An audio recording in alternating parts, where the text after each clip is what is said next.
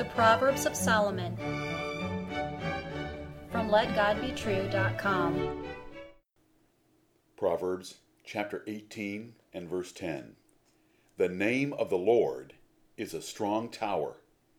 The righteous runneth into it and is safe. Hear the words of God and Solomon again. The name of the Lord is a strong tower. The righteous runneth into it and is safe. When you are afraid, what kind of a tower would you want for protection and safety?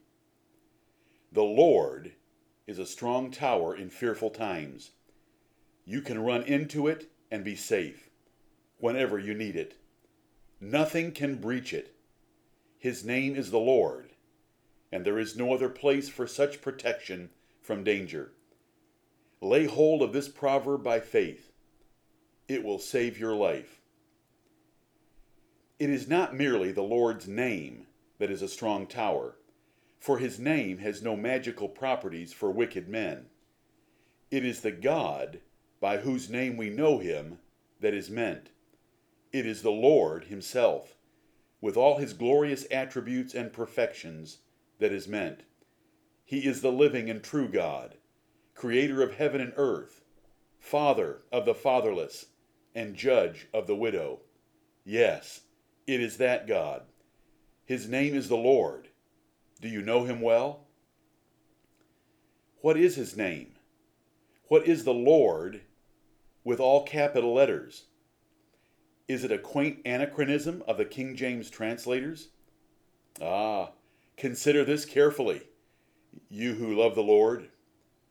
Those four capital letters stand for the sacred tetragrammaton of Israel.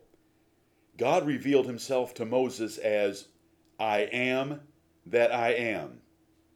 The Jews regarded this name as unspeakable.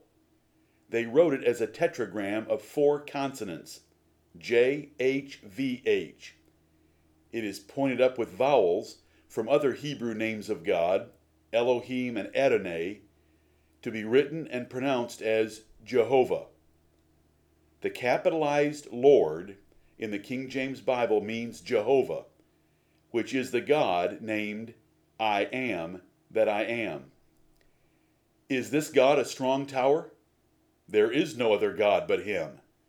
The gods of the nations are the devilish imagination of ignorant pagans. They are stumps, stones, animals, and insects. They must be carried about from place to place. Jehovah ridicules them repeatedly in the Bible, and he considers those who worship them to be just as stupid and helpless. How strong is the tower of the Lord's name? Isaiah wrote in Isaiah 26 Trust ye in the Lord forever, for in the Lord Jehovah is everlasting strength. Abraham, Isaac, and Jacob knew him as the Almighty God, but he revealed himself further to Moses. Hagar named him, Thou God seest me. David wrote of him, A father of the fatherless, and a judge of the widows, is God in his holy habitation. None have ever been lost who put their trust in him. Let David be your example. Call upon the Lord in your troubles and let him rescue you. He was David's rock, fortress, deliverer, God, strength, buckler, horn, and high tower, all recorded in Psalm 18 and verse 2. David said of him, I will love thee, O Lord, my strength. He rescues the righteous like this, and these are David's words from Psalm 18. Then the earth shook and trembled. The foundations also of the hills moved and were shaken, because he was wroth. There went up a smoke out of his nostrils, and fire out of his mouth devoured. Coals were kindled by it. He bowed the heavens also, and came down, and darkness was under his feet. And he rode upon a cherub, and did fly. Yea, he did fly upon the wings of the wind. He made darkness his secret place. His pavilion round about him were dark waters and thick clouds of the skies. Do you know this glorious God? Do you delight and trust in him? Do you think Allah can do such things? Or the Great Spirit of American Indians? Or the sacred dog of the Egyptians? Or the water bug from heaven of the Ethiopians? Or the sun, moon, or stars which many have adored? There is only one living and true God, Jehovah. You should know him. He has made you for himself. Worship him.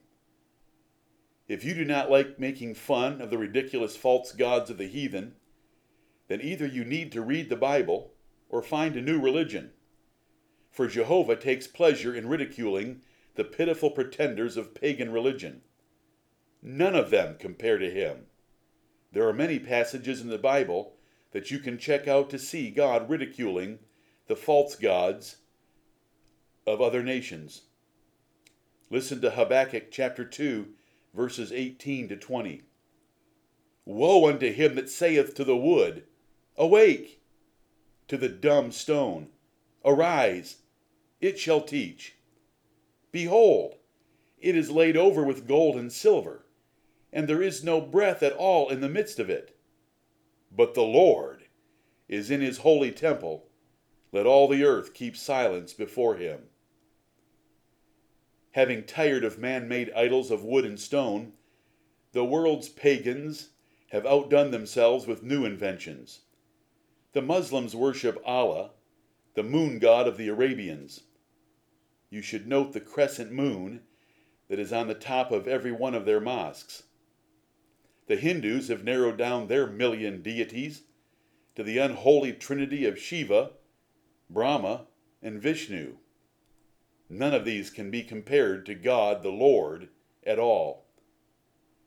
Rejecting the ridiculous pagan deities of the Muslims and Hindus, the Russian communists worshipped an ignorant, skinny man named Vladimir Lenin, and the Chinese communists worshipped an ignorant fat man named Mao Zedong. The devils know all these impostors from Allah to Mao, and they laugh all the way to hell about them.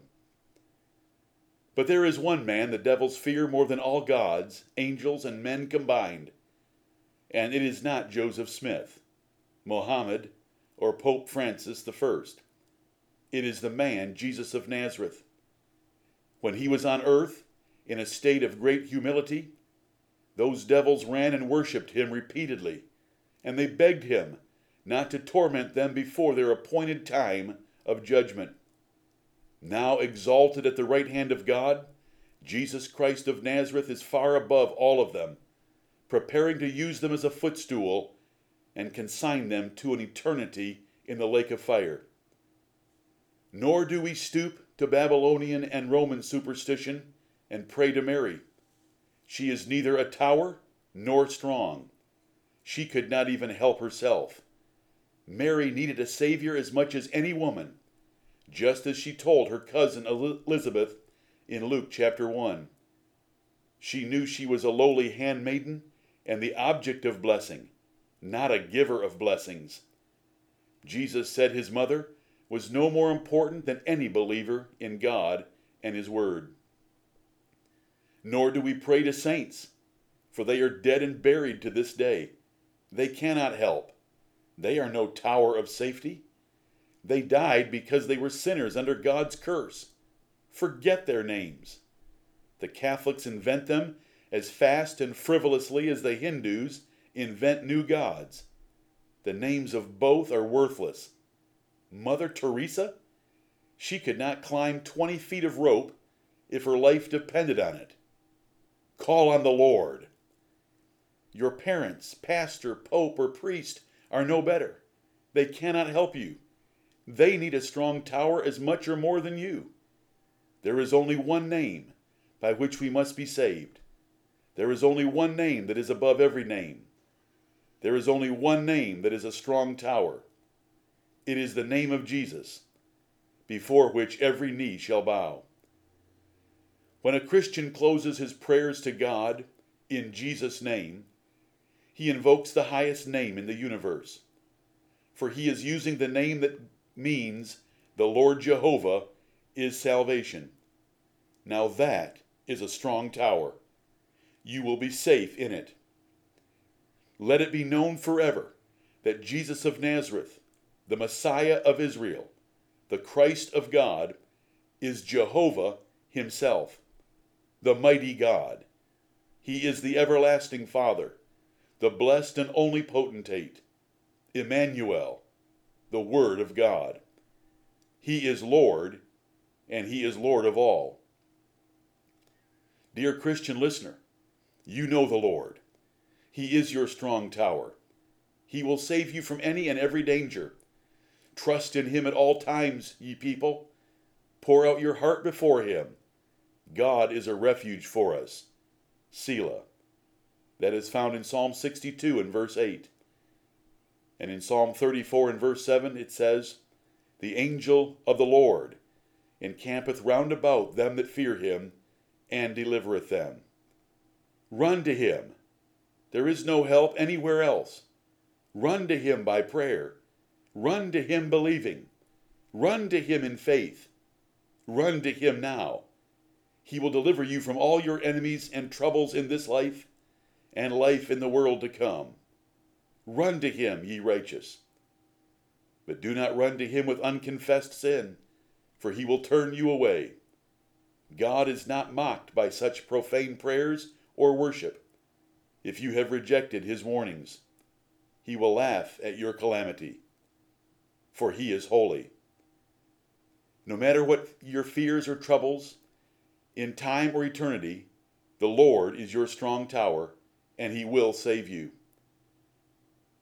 Luke wrote in Acts chapter 4 Neither is there salvation in any other, for there is none other name under heaven given among men whereby we must be saved.